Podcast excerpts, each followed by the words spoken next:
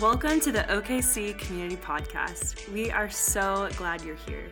To get the latest updates or to watch this week's message, visit our website at O K C community church dot com. Good to see you. I'm glad you're here today, man. I am so excited. If you're joining us online, if you're listening to the podcast later, man, thanks for being here today. We are in week number two of our series that we've called Revival Hope, Keep the Fire Burning. You know, last Sunday we kicked it off with a message that we called Let's Go, and if you missed it, I really do want to tell you to go listen to it. It kind of kicks off what we're doing in this series as we really are just really calling us back to this hope that we have for God's Spirit to be poured out and to bring about revival. So if you have that Let's Go card that we gave you last week, hopefully you have it on your fridge or in your car or whatever to remind you that we're going for it. This is a season in which we cannot withdraw, but we have to respond because we believe that revivals happen when God's people respond. Amen?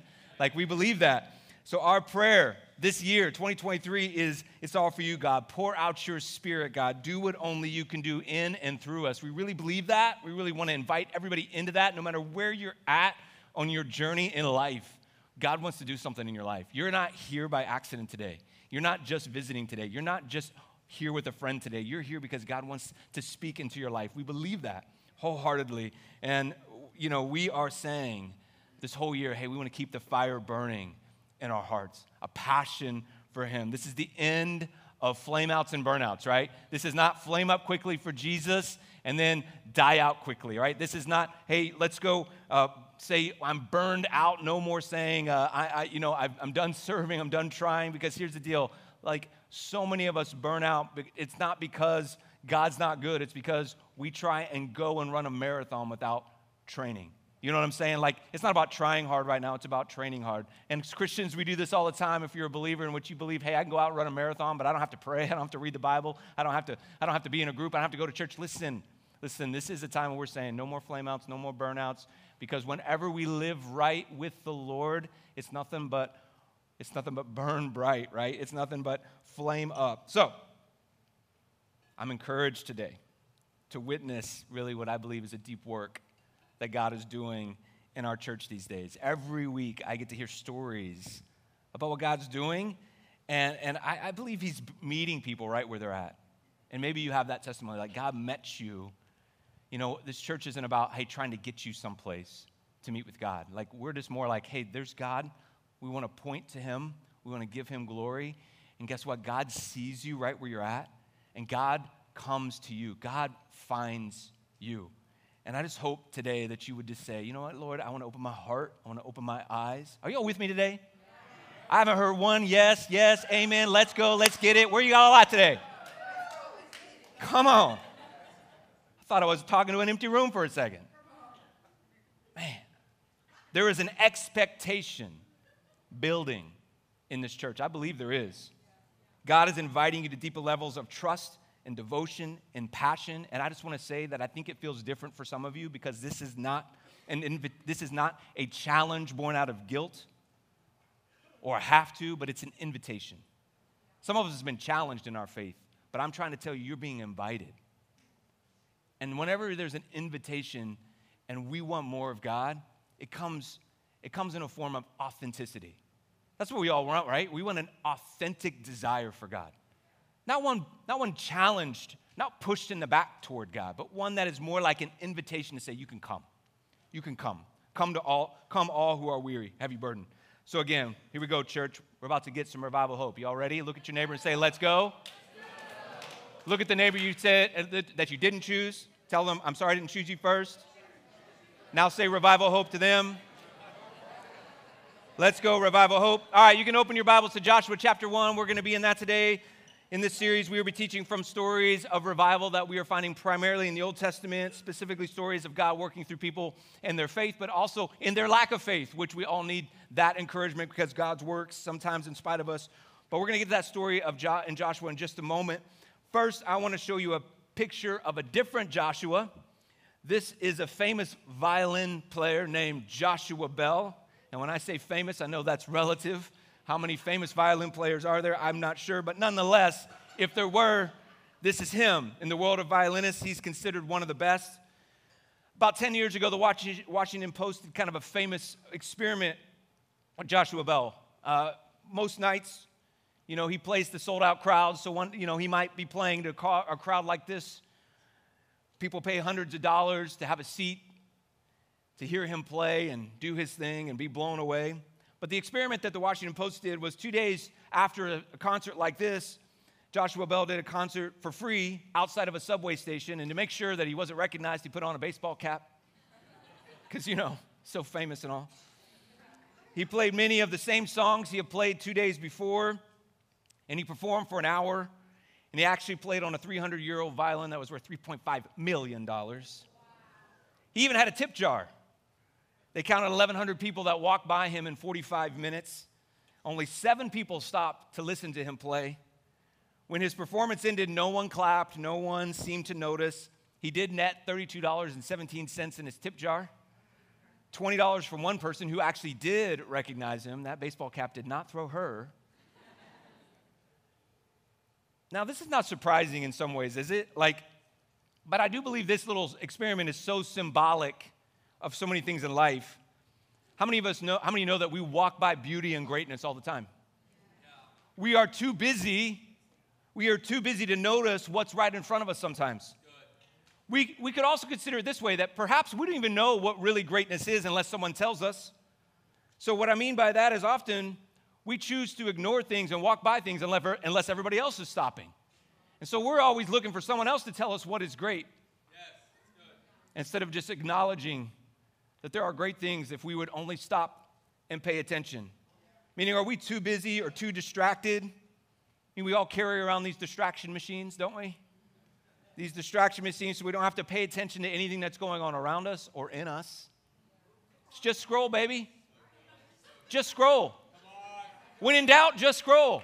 When you're bored, just scroll. When you got two minutes of extra time, just scroll. When you're out of light, stopped in traffic, just scroll. And then the person behind you is going to say, ha, ha, get going. Light's green. You guys smelling what I'm smoking here? I'm cooking, smoking. Are you smelling what I'm cooking? You guys, you guys, I'm cooking, cooking, meat, smoking meat. You guys are with me now. Come on. Let's think about a bigger than greatness of a violin, all right? Like how we're doing at God's power and greatness all around us that we often overlook. Look past, around, over, because we are so preoccupied with doing our own thing. We're trying to get on the train, so to speak, to get about our day, to catch up on the gram, whatever we're doing. And I'm not talking about the beauty of God's creation that we walk by all the time, which is enough, right? But I'm talking about, I believe, and this is going to be a challenge and a stretch for some of us, some of us, but I believe we are walking by miracles that are happening all around us. I believe we're walking by miracles that are on the verge of happening, if we would only notice. But we don't seem to notice them because we aren't looking for them. You see, in life, most of the time we see what we want to see. We see what we want to see. For example, I have seen God heal people. But there was a time in my life when I was not looking for anything like that. And when I wasn't looking for it, I didn't see it. But when I started looking and expecting and believing, I started seeing God heal people. But I'll even say this, I'll take it a step further, is even though in my beliefs I believe God can, and maybe even I've started looking for it a little bit, I have to be honest, some days I'm not expecting anything. So therefore, even if I believe in saying things like healing or the miraculous, that God can do anything, but if I don't expect that, guess what? I don't see it. Revival is rooted in hope. Revival is rooted in expectation. If you want God to revive you, to bring life to you, you have to expect that he can and that he will. We have a hope. We have to hope and expect for God's Spirit to be poured out. We have to actually believe that it's going to happen. We have to be looking for his greatness. I believe the expectations of our faith have a lot to do with what we actually see in life. Because we see what we want to see. If all I'm focused on is going to work and putting in my nine to five, well, I mean six to five. I don't want you guys thinking I'm taking it easy around here. and then I go home and I wait for the weekend, if that's all I'm expecting, if that's all I'm working towards, if that's all I'm focused on, guess what? That's all I'm going to see. But if I'm saying, you know what? I believe God has more. I believe God's going to do something in my days. I believe God's got something for my friends, something for my family. I believe God's got more in store that I can't even imagine yet, but I am looking for it. Guess what? Guess what? I might just perhaps, I might see it. A couple years ago, we did a teaching series we called Miracles Everywhere. It was a teaching through the book of Luke, the life of Jesus. And uh, as believers, one of the great things that God does is he gives us glimpses of the things that are to come, glimpses of the kingdom of God. And so, for example, I, I mentioned healing. Healing is a, is a normal thing in God's kingdom. It's an abnormal thing in our world, but it's normal to God. Uh, Breaking free of an addiction is a normal thing in God's kingdom. It's an abnormal thing in our world. But what he does right now in our life is we get to see glimpses of what is normal to him and miraculous to us. We don't get to see everything now. We get to see some things now. I was talking to Mike King, leader here in our church, and he recently had a pretty serious heart condition. It was very concerning, potential surgery, the whole thing, right? His heart was operating at thirty percent capacity. Well, he came down one Sunday for prayer, and uh, our prayer team laid hands on him, prayed in the name of Jesus, all that good thing. And when he went back to the doctor that week, the doctor was amazed, and his heart, at that point when they tested it, was operating at near full capacity. Near normal activity, which is very abnormal because nothing, right? For him to have a normal heart is pretty remarkable because Mike's not normal. I'm just kidding, Mike. I love you, bro. I love you. Everything concerning at that moment was God, was gone, and, and, and Mike attributes it to prayer. But can I just say something about that? Mike went looking. Come on, let it sink in. Mike went looking for healing. We see what we want to see. We experience what we want to experience. We experience what we, ex- what we expect when it comes to God's kingdom. A lot of us want God to move in our lives, but we are not looking for revival in our lives. Instead, we're just looking to get through another day. We want God to help us with our life and our thing. So it's like, God, I, I need you to help me in my efficiency plan to get to the train today. What? That's not a good life. Our prayer needs to be, God, accelerate your works. Let us see and experience what is normal to you and miraculous to us. We want to see more of your kingdom come. So that was all set up to get us into the scriptures today. I told you we're going to be in Joshua one. Today's title of the message today is Step into the River. This is in the book of Joshua. Uh, if you, if you, just to give you a little bit of context about Joshua in case you don't know who Joshua is. Uh, if you've been in church for any amount of time, there's a good chance you do. But this, the story really starts with the story of Moses. And, and Moses, of course, was called by God to go to Egypt to let his people go, to set his people free. And the book of Exodus is, is literally an exit from slavery into God's promised land. That's why it's called Exodus, right? So the people go through this great migration, this exodus out of slavery, which is a foreshadow of Jesus who sets us free of the slavery of sin and invites us into the promise of, his, of life with him in eternity. Well, this happened with God's people in the Exodus, and whenever he miraculously lets them free of slavery from the Egyptians. Yes, the, the Egyptians that we imagine in ancient Egypt, the Israelites, God's people, were enslaved to them. They're set free. And as they are journeying away, they encounter the Red Sea. Maybe you've seen a movie or maybe you've heard the story, but God miraculously parts the Red Sea. They walk across on dry land. Well, Joshua was a part of that movement. Joshua is one of the leaders of the people during that time. He had seen and experienced all this. Well, years later, what happens is, well, as they're walking, uh, God invites them to go into the promised land, right? He go into the promised land, and the people, they felt convicted, they felt hope, they felt, yes, we're going into God's promise, but then right at the moment when they were about to step into God's promise, which the promised land was a real place, right? It was what is now modern-day Israel. It was a land in the scriptures flowing with milk and honey. Sounds delicious, right? It's a great place. Well, they're, right before they step in, they get scared. We do this in life, don't we? God calls us into something, and then we get scared to step into it. This happens a lot. Well, years later, Moses dies. Joshua actually steps up to replace him as the leader of God's people. And God's like, let's try this again, shall we? It's been forty years since the moment when they decided to not go into the promised land. They had been wandering in the wilderness. That's what they were doing, wandering, right? And he says, let's try this again. Joshua, I need you to be strong and courageous. This is like this famous moment with Joshua. In other words, it's like, let's go, bro. We got to do this, right? God says, I need you to go and do something you've never done and go somewhere you've never gone. That's a word for some of you. You need to go somewhere you've never gone, do something you've never done. I believe that divine moments and decisions are coming for some of us in the room today. This is a moment of true revival. Think about this moment. God's people, the people have been wandering for years, decades. They were full of regret, probably, but they were also full of hope. Does that sound familiar? Like, man, I don't know why I'm where I am, but I'm hopeful. They were hoping in the promise of God. So let's look at the first thing that God says to Joshua, Joshua chapter one, verse two. It says this, now then, you and these people. Everyone say, these people. These. Anybody ever said, these people? These people. These people. They get ready to cross the Jordan River into the land I'm about to give to them, to the Israelites. I will give you every place where you set your foot as I promised Moses. So this is, again, the promised land, right? So right at the beginning of this journey, they would need to cross the Jordan River.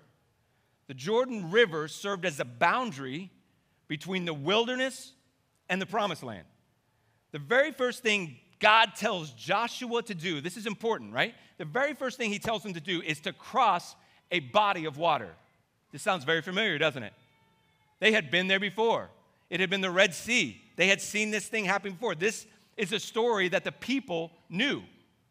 God was like, hey, how about we do a redo so we can get a revive? So, to understand the significance of God's call on the people to cross the Jordan River, I think it's important for you to know a little bit about the Jordan River itself. Because not all rivers are the same, are they? Some rivers aren't that hard to cross. Others are. The Jordan started at a place, the headwaters were in a place called Mount Hermon at an elevation of about seven thousand feet. Springs in the mountain fed the Jordan, even snow and the springs that melted fed the, the Jordan River. And the Jordan emptied in a place called the Dead Sea, which is my favorite of all the seas. Magical place, that Dead Sea. The Dead Sea is the lowest body of water in the entire world at thirteen hundred feet below sea level. And the distance between the headwaters and the Dead Sea, geographically speaking, wasn't really that far. And so you got to imagine that's seven thousand plus thirteen hundred, that's eighty-three hundred feet in elevation. This water is going downstream to the Dead Sea, and it's going down in a short amount of space, meaning it's going downhill. How many know that water moves fast when it moves downhill? So this water is moving fast. But I say all that to say, when the river wasn't during flood season or the rainy season, it was not much of a river. It was a pretty easy river to cross. In fact, um, in Joshua's days, there were places that were only three to six feet deep. In fact, I have a picture of the Jordan River. It was not that deep. Sorry, I digressed. Take that off screen. It's not that deep. Mm. Sometimes in life it's not that deep, but listen. However, during flood season, during flood season, it was a whole different situation. But of course, Joshua and the Israelites are told not to cross during the not that deep season, but during flood season. And during flood season, the waters would overflow the normal river, you know, uh, bed and fill into a second larger area known as the Zor, Z O R. Everyone say Zor. Zor. Yeah, like straight out of Toy Story, Zor, right? And water from the rainy season would fill this larger area called the Zor, and it would expand the riverbed to one hundred fifty feet wide. The river would be twenty feet deep, and it was actually sort of like a gorge. And so you can imagine, like, the river would, like, fill up this, like, canal almost, like these gorges. And so when they would step into the river, it was, it was steep right off the, right off the edge. So this completely changes during flood season, right? And this is the mo- this is the perfect moment. God's like, oh, good, it's flooded, it's it's you know it's treacherous, it's perfect, right? He's like, hold my Bible. You know what I mean? We're about to do this thing. I love Joshua. He's not like, well, God, if we wait a few weeks, it won't be flood season. He's like, let's go. Let's do this. He's like, everyone pack your bags. If you flip over to Joshua chapter three, starting in verse nine, you see this story take place. Joshua said to the Israelites, come here and listen to the words of the Lord your God. This is how you will know that the living God is among you and that he will certainly drive out before you the Canaanites, Hittites, Hivites, Perizzites, Girgashites, Amorites, Jebusites, all the ites, right? See the Ark of the Covenant. We talked about the Ark of the Covenant last week. See, the Ark of the Covenant of the Lord of all the earth will go into the Jordan River ahead of you. Now then, choose twelve men from the tribes of Israel, one from each tribe. So he's going to pick twelve men to carry the ark. All right? And as soon as the priests who carry the ark of the Lord, the Lord of all the earth, set foot in the Jordan, its waters flowing downstream, it's coming downhill, will be cut off and stand up in a heap.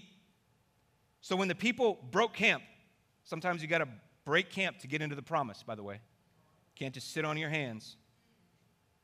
So when they broke camp to cross the Jordan, the priests carrying the Ark of the Covenant went ahead of them. Now the Jordan was at flood stage. Everyone say flood stage.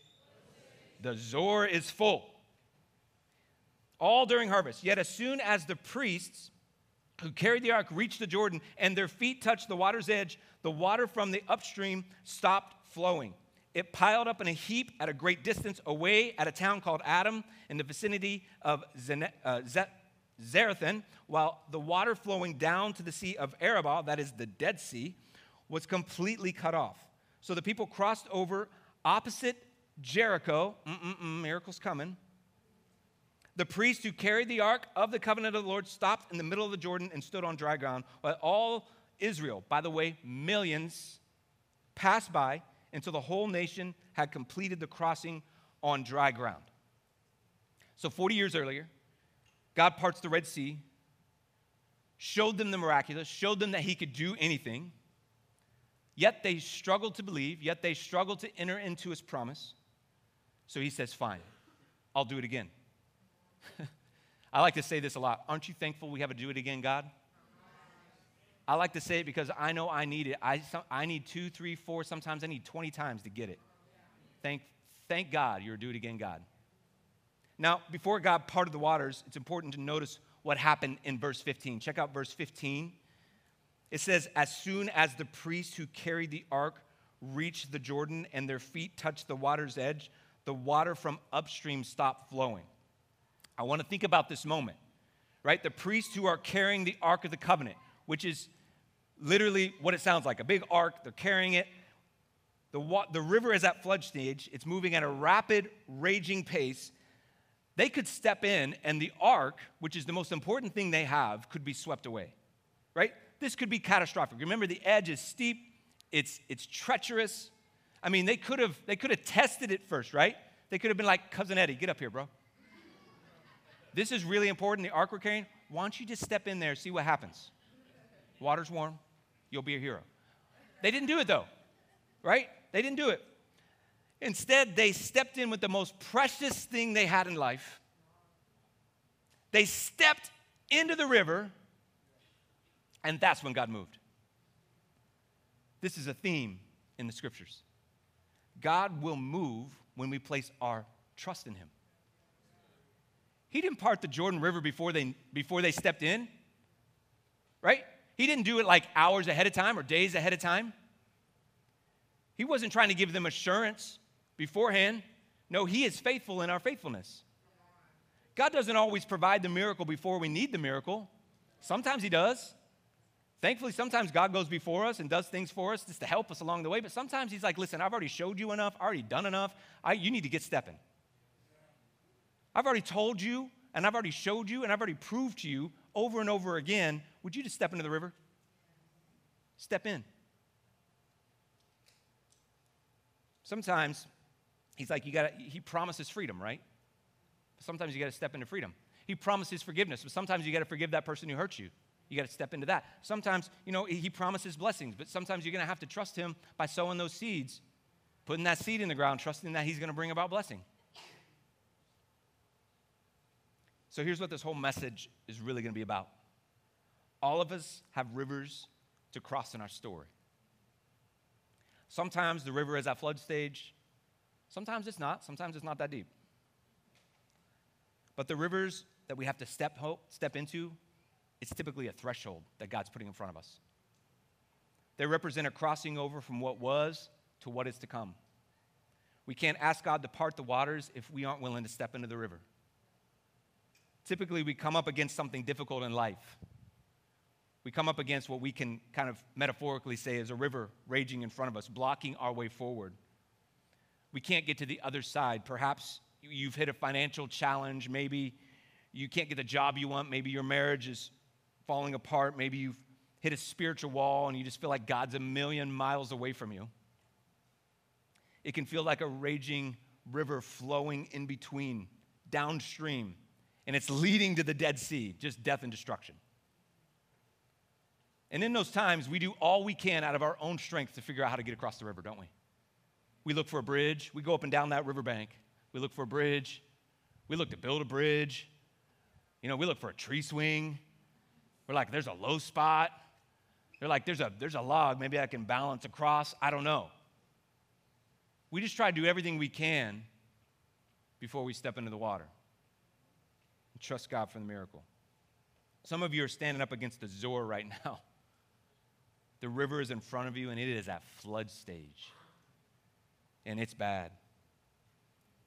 But because we usually prioritize what we can accomplish, what we can do, what's possible in our natural world, many of us are missing out on what God can do right now. You're walking by the miracle. You're speeding by the master musician, right, who's playing a song that you should stop and listen to. No matter what your river is, I just want you to hear today that God has a promise on the other side of it. Listen, we all have our own version of rivers in life. Yeah. Yes, this is a metaphor. Yes, I'm trying to make it practical to every one of your lives. The river represents the things standing between you and the promise. But rivers are sometimes a rite of passage, aren't they? It's where our breakthrough lives. It's where miracle moments happen, but you have to be strong and courageous is what God said to, to, jo- to Joshua. You're going to have to step into that river, and you won't know exactly what I'm going to do. You're going to have to do what you've never done. You're going to have to go somewhere you've never gone. But I just want to say today that the river is where revival lives, because it's where you choose to look for God's power. By the way, sometimes... Sometimes the river finds us, lands us, we just land, the circumstances of life, the hardship, the hope we're walking in, it just lands us at the bank of the river, and we're like, oh my gosh, I got to do something. It's right in front of you. But there's some of us, though, that we, we actually have to go look for the river because we're out wandering in the wilderness. And it's time for you to look for the river in your life, because I just want to say this, too. Not every river is a problem. Not every river is a struggle, but every river is a pathway. It's a passage from one part of a journey to another. Remember, the Jordan River was the boundary between the wilderness and the promised land. Many of you need to go look for the river right now. It's Mike King, right? He went looking for healing. It's time to get ready for revival in your life. It's time to position yourself for God to move. It's time to quit doing the patty cake version of faith. It's, quite, it's time to quit going through the motions.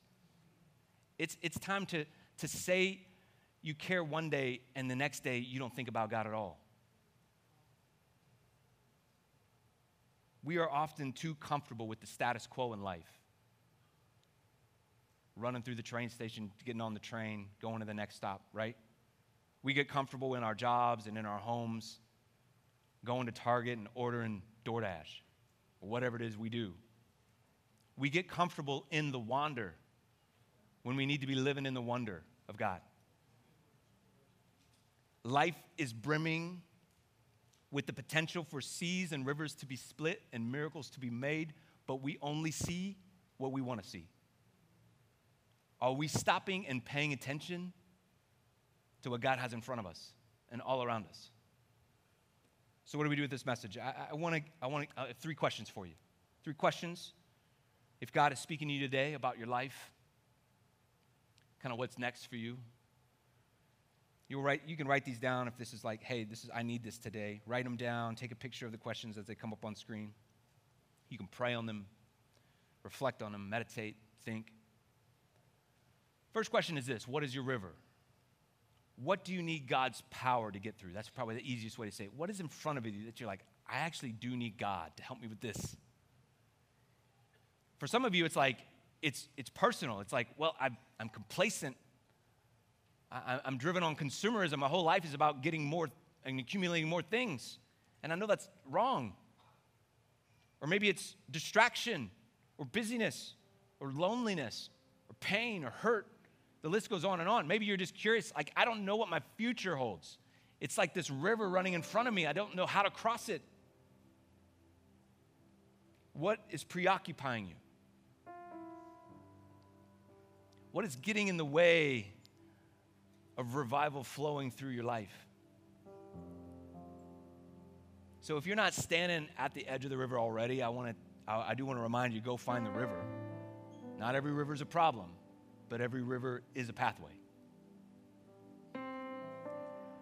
I did. Listen, my friends, for some of you, it's not just a roadblock in front of you. The, the river's at flood stage. I get it. But once you identify your river and you're like, you're clear about it, then you can start looking for God to move in it. Then you start going, wow, I don't need to, I, I, it's not out of my strength that I need to cross this thing. I need God's power to get through this thing. So number two is, what is God's promise? What is God's promise? What does God have for you on the other side? You're like, I don't know what God's promise is. Well, can I just remind you of a few of them? Because they're extensive. He promises peace. He promises to provide. He promises to grow us. He promises to turn what the enemy meant for evil into good.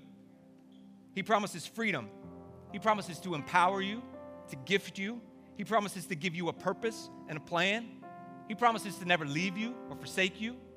He promises to, to be with you every day of your life, to follow you around with the goodness and mercy that will never leave you. He promises to go before you when you are lost without any knowledge of what is next. He says, I will be with you. I will lead you. I promise, I promise to never leave you. This is what he says. And some of us, some of us, we just need to hear that over and over again. What does he promise? What's on the other side of this river? Well, what do you need? Is it aligned with his promises? Because on the other side of that, what are you expecting God to do? Because this is what I mean by the promise. Sometimes when I don't expect to see something happen, well, guess what? I see what I want to see. It doesn't happen. But when I expect to experience God's promise, I might find what I'm looking for. I might see what I'm longing for. And the third question, how does God want you to step in? How does he want you to step into that river? And you're like, Tim, these are, these are questions you're supposed to be answering for me. And I'm supposed to sit here and go, okay, here's what you do. You take one step in. Now, listen, he will prompt you. I believe this. Like, once you identify the river, and once you're like, God, I know there's a promise coming, there's a healing coming, there's a breakthrough coming, there's something coming, I believe he's going to prompt you in your heart, and you're going to have this moment like the Israelites did when you could either be scared to step in, right? So instead of stepping in, they withdrew, and I already said this, revivals never happen through withdrawal. Revivals only happen when we respond to the promptings that God puts in our heart. And if God prompts you, he speaks to you, he says something to you, he's like, hey, go talk to that person. Hey, go, go, go, go talk to that person. Go, I need you to, I need you to give this away. I need you to trust me in this decision. So there's a big decision in front of you. You're like, I don't know how it's going to work out, but I'm going to trust him. He's prompting me. I, I feel a whisper from the Spirit saying, this is the way to go. I'm going to trust him in this. I know a story of someone who was walking through some difficult financial challenges. God prompted her to give away her car in the middle of all that. That's not easy to do. But she did it. She stepped in. And on the other side of that river was God's faithfulness. Did you know that he never returns faithfulness with anything except deeper and wider faithfulness from him? God will lead you in how to step into that river, but you got to listen and you got to respond to the prompt.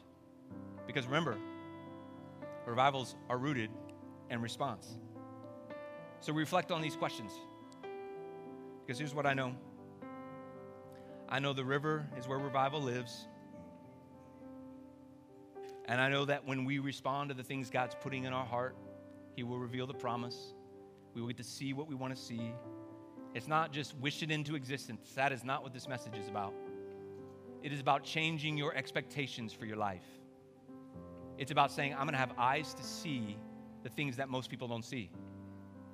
I'm going to be one of the seven that stop instead of the eleven hundred that walk by. I'm going to notice when the master is at work. I'm going to pay attention that God is on the move, that God is active, that he is doing something in this world, and that he wants me to be a part of it. I'm going to pay attention. Earlier this year, I felt like the Holy Spirit was prompting me to stop hedging and start stepping. I feel like I overthink, and when I overthink, guess what? When he prompts, I pause. Anybody with me? When he prompts, I pause. God's like, you know what? Why don't you quit hedging and start stepping instead? Why don't you start trusting me instead? I've been trying to practice that year, this, that this year, and guess what? I'm not perfect at it. In fact, I'm pretty bad at it. Because here's what I'm learning is that I try and control everything that God has already got control of. We can never forget that God is the waymaker, that he is the one that makes the way through the waters. We don't. We can't.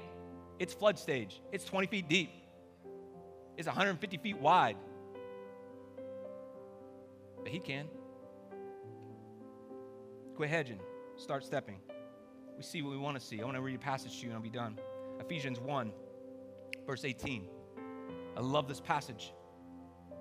Through Christ, we are given spiritual eyes to see. You know that, right? We are given spiritual eyes to see what only God can do. This is what this verse is saying. I pray that the eyes of your heart may be enlightened, may be opened, in order that you may know the hope to which you has called you to. If you could have the eyes to see, you would understand the hope that God has, the riches of his glorious inheritance in his holy people. That's the promise, isn't it? And his incomparably great power for us who believe. God can do anything.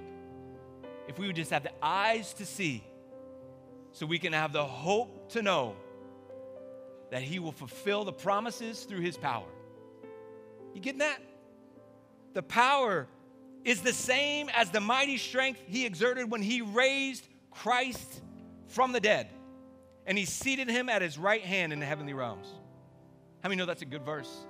That's a good passage. I want spiritual eyes. Open the eyes of my heart, Lord, that I may know the hope to which you have called me to, so I can see your incomparable great power. God can and will accelerate his work as we step into his river. So church fam, I, I want to pray for us, but I just want to say this, no more wandering and walking by the master musician. Don't do it. Find the river. Ask the Lord, open the eyes of my heart. I want to see what you want me to see, God. No more hedging. I want to start stepping. I want to experience the river, that when we step into it, it builds revival hope in my heart. I want to pray this over us. So let's just have a time of ministry and prayer. And if you don't mind, I know it's a little early for some of us to do this, but I would do want to invite you to stand. I like to, I like to stand when we pray as often as we can. But I just want to invite the Holy Spirit to come. I said earlier that I think you're here for a reason today. You're not here by accident. You're here for a reason. Just bow your heads, close your eyes if you're comfortable doing that. You know, I know that we are all over the spectrum in this room of our spiritual walk with the Lord. Some of us are close to God. Some of us are like I said earlier, we feel a million miles away from them. Some of us believe, some of us doubt. I get it. I think every one of us have probably been where you are to some measure. And so, Holy Spirit, you know every one of us. You know every hair on our head. You know where we sit, when we rise. You know our struggles. You know our hardships. You know our doubts and concerns. You know when we are afraid and we don't want to step in. You know when we want to withdraw. You know all these things about us, yet you still love us. You see us. You haven't rejected us. Lord, I believe you always invite us. You always are looking for us. Father, would you just right now, in your kindness and in your grace, would you meet everyone where they are? Would you show them that you are trying to take them from what was to what is to come? Lord, fill us with hope today. Fill up with the desire for more of you, God. I pray that for every person. In the name of Jesus. Amen. We hope you've enjoyed this week's message. If there's anything we can pray with you about, or if you have questions about God, we'd love to talk with you. Please visit our contact page at O K C community church dot com.